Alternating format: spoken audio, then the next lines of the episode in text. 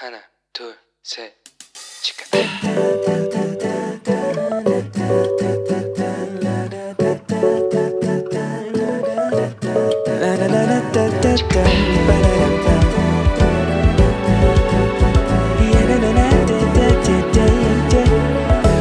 Here we go.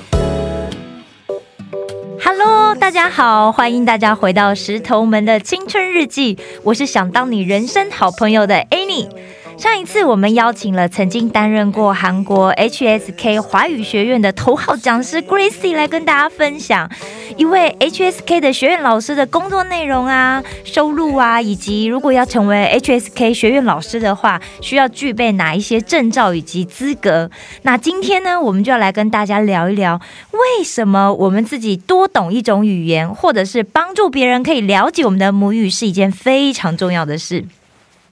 其实大家知道吗？其实人类呀、从亚当开始到诺亚时代的大洪水之后，其实将近有一千八百到两千年左右的时间啊。其实当时全天下的人类的口音跟语言都是一样的。好，那在创旧约创世纪一十一章一节里面呢、有这样的记载，但是因为当时的人们呢实在是太骄傲、太狂妄了，竟然想要盖一座塔，让塔顶可以通天，为了要传扬人的名，所以呢，耶和华才变乱了他们的口音，让他们的语言彼此不通。那当时的那个塔所在的城，后来就被称为巴别，就是变乱的意思。这就是大家现在知道说哦，巴别塔的由来。那我也查了一下，根据两千二零年的统计呀、目前全世界官方统计的人数大概有七十八亿的人口。那这七十八亿的人口所使用的语言呢，一共有一共有七千三百五十三种，哇，很多，对不对？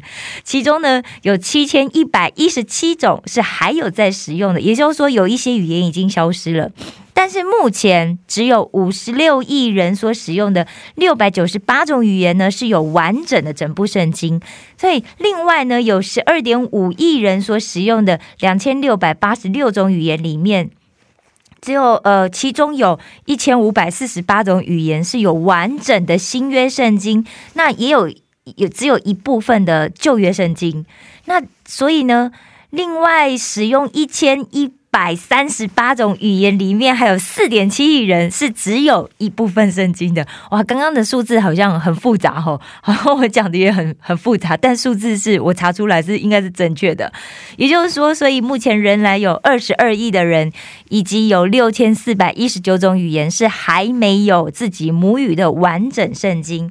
也许大家一听到这个数字，就想说啊，Any。还有六千多种语言呢，也太多了吧！我们学一种就很难了，还要六千多种，哎，算了啦，我看我们应该做不到，放弃好了啦，不要翻译的那么多圣经了。同学，千万不要那么快就放弃喽！大家知道为什么翻译成母语的圣经对没有母语圣经的人来说这么重要吗？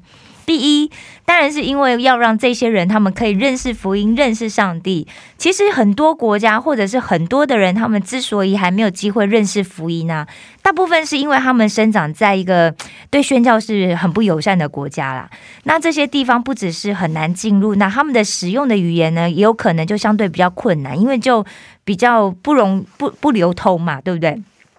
那所以，如果我们没有一个流利的语言能力的话，那么福音的讯息就会非常容易的被误解。那为了要让福音的信息可以能够的被清楚的传达，所以我们需要愿意花时间、努力跟纪律上的决心，去好好的学习好一种语言。因为我们都知道，如果福音被误解的话，那后果真的是不堪设想，对吧？再来啊，其实因为文化的差异啊，所以其实翻译圣经并没有说哦，没有办没有办法说我们简单的就用 Google 翻译啦、Papago 翻译啦，或者是一些大家所知道的线上翻译软体来翻译。再说这些线上翻译软体的里面也没有这么多种语言啊。然后还有啊，比方说在中文圣经里面使用常常使用“心脏”的“心”这个字，对不对？那其实，在希伯来圣经里面呢，其实代表。代表大脑的智力跟理性的功能啊，其实这个是呃，心是这样子的一个理性的器官，也就是说，心脏跟耳朵其实是代表理性的器官，但我们中文的心其实是感性的一个感觉，对不对？所以，其实像在那个列王记上三章九节啊，所罗门曾经跟呃耶和华求赐给他智慧。那其实希伯来语圣经里面这里的智慧原来的意思呢，其实是所罗门其实是希望呃耶和华可以赐予他一个聆听的耳朵。让他可以判断百姓，可以辨别是非。那所以对希伯人来讲啊，所以他们其实是很难透过语言来区分出、认出、选择、聆听跟无辜。对他们而言，就内容内容来讲啊，要把理性跟实践分开，那是不可能的。那心脏呢，就被解释成一种是理解的器官。哦，所以跟中文其实是很大不同。那同时，它也是一个代表意志的器官。好，那所以在希伯来语里面，“心脏”这个词汇其实是比较少用的。那因为它包含的是呃，我们认为跟大脑相关的这些功能。然后包含什么认知啊、理性理解、洞察力呀、意识啊、记忆力呀、良心啊、觉知啊、服从、辨别力、诚实或奉献这些。好，但是你看中文的表达是不是就有很多很多种不同的名词跟说法跟代表的含义，对吧？所以我们在学习语言啊，不只是在学习语言而已，而是在这个学习语言的过程当中，我们还要深入去了解这个国家的文化、这个人民的生活的方式，甚至这个国家人民过往的一些历史背景。所以，学习语言的一个过程呢，它本身就具有一个非常重要的价值。但是大家也知道啊，不管你学习哪一种语言，或者学习一种新的语言，其实就真的是一个非常不容易的事嘛。那这么困难的过程，它其实也会让我们重新去了解，诶。上帝他赋予我们去认识一个新的语言，或者是去教导别人一种新的语言，这个重要的任务为什么要托付给我们的目的，以及这可能带来的一些意义？所以学一个新的语言虽然是一件很困难的事情，不容易做，但是却不是做不到的。那另外还有一件事情很重要，就是。如果大家呃以后都有新语言的能力嘛，现在大家就是啦。好，请大家一定要成为一个用爱心帮助别人学习的传授者。我记得我小时候第一志愿就是要当一名老师，而且是小学老师，因为我太喜欢我当时候一二年级的老师，而且我还清楚记得他的名字就叫做王爱平。所以，如果你的愿望也是希望以后可以当一名教语言的老师，不管是教中文、教韩文、教英文、教法文、教西西班牙文，哦，我都要邀请你，请你成为一名以鼓励代替严厉，以仁慈宽松取代认为给第一分才是鞭策学生努力的老师吧。我想同学们应该都会有这种感觉，就是如果一个老师啊，他经常称赞我们、鼓励我们，我们很自然的就会想要在那个课程当中认真一点。那下了课之后呢，也会多花一点学习去，呃，花点时间去学习。那经过时间的累积，很自然我们就会比较容易得到好的成绩。但是我们现在教育最大的问题啊，其实。不是说学生的智商能力或者是极限到哪里，而是在于身为学生的我们，其实很容易会因为别人给我们的一些评价啊，然后他们给对我们的一些看法，就产生一些对我们自我能力的限制，所以。呃，我觉得就是一个老师在教育里面，他最可以去做，或者也说，呃，最应该做的事情，是不是就是尽可能的去增加每一个学生的自信和对学习的兴趣？那帮助学生啊，可以打破在生活里面他们已经给自己很多能力上的一些限制。所以你去想嘛，一个人如果永远都拿着那种惨不忍睹的成绩单，就被所有人看作是学习最差的那一个，他自己也会慢慢就相信，对呀，我就是学习很不好，我就是学不好语言呐，我的韩文就是很差，我英文就是很差，就是会觉得自己真的无药可救，甚至可能会延伸到他觉得自己做什么都不会成功。那其实，呃，著名的儿童心理学家曾经提出过这样子的一个看法，就是说，人类啊，在智力发展中最大的一个影响因素其实是兴趣。那能够阻碍兴趣发展的是灰心跟恐惧，而不是我们印象中所认为的遗传。大家都一定想说啊，我就是遗传不好啊，我父母亲不聪明，所以我不聪明，我学不好。其实不是这样子哦。其实遗遗传学上面当然也会显示，就是说哦，脑部的结构啊，其实多少是来自于来自于遗传啊。但是大家必须明白另外一个重点：大脑的结构它只是一个工具，而不是根源。那当老师的可以很容易的对一个学生说：“哎，你就是没有语文的能力啦。”那这样这个就很轻易就可以打消这个学生对学语文的兴趣，这样老师的工作就很轻松啊。因为以后这个学生所有的失败都不会是老师的责任嘛。但这样子做只会让学生觉得很灰心丧气而已。那同样的，我们是学生，我们也不能用这句话就来把我的不努力归咎到老师说啊，我说我没有语言的能力。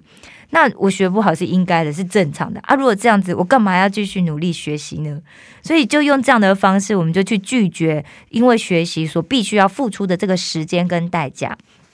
所以大家想想哦，如果一个老师他愿意用爱心跟耐心来帮助学生找到正确的方法，一定就可以帮助学生发生改变的，对吧？所以。只要可以帮助学生恢复自信跟对学习的兴趣，就算是曾经成绩差的学生，其实也是可以取得伟大成就。大家一定要相信这一点。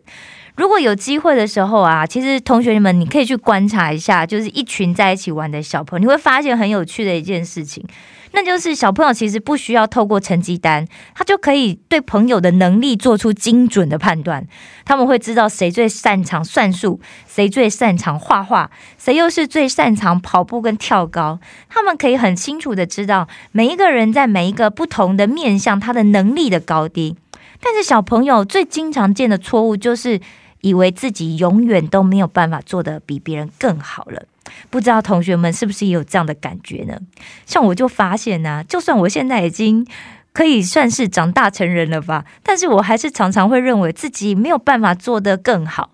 然后我，或者是说，像现在每次我觉得说啊，我可能没有办法把韩文读好，或者是我没有办法把每个课业都读得很好的时候。上帝就会借着我们神学系的教授给予我很高的成绩跟评价，然后来恢复我的信心。但老实说啊，每次我拿到高分的时候，我真的都很感谢上帝，都觉得说啊，那一定是因为教授是基督徒，有爱跟怜悯，所以我才能够得到高分。要不然，凭我一个对韩文就根本就是一个小学程度的外国人来讲，怎么可能在大家这样的竞争环境里面拿到一个好成绩呢？大家说对不对？所以讲到这里，也许有些同同学会讲说：“哎，Annie，那上帝不是很有事吗？为什么要把我们人类口音变乱呢？搞得我们现在又要花这么多的时间跟功夫去学新的语言跟传福音。”哎，大家不要搞错了哦！刚刚我们巴别塔故事里面是不是说到，是因为我们人类太骄傲、太狂妄了，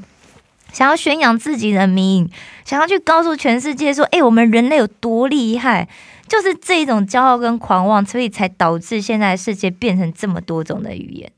圣经彼得后书三章九节里面讲到一件事哦，主所应许的尚未成就，有人以为他是单单言，其实不是单言，乃是宽容你们，不愿有一人沉沦，乃愿人人都悔改。神有一个最终的目的哦，就是希望人人都悔改，能够重新找回上帝创造我们的意义，重新回到上帝爱的怀抱。所以，透过今天的分享，大家可以知道，语言真的就是我们宣教事工里面最重要的工具之一。不管以后大家是有机会成为一名教中文的老师，或者是成为一名教韩语的老师，或者是你是一名教英语的老师。都请记得，透过熟练的语言能力，我们才可以更贴切的去传讲我们所认识的那位上帝。愿上帝祝福我们每一位同学都有聪明、智慧、耐心和毅力，成为学习语言的佼佼者。石头们的青春日记，我们下次见。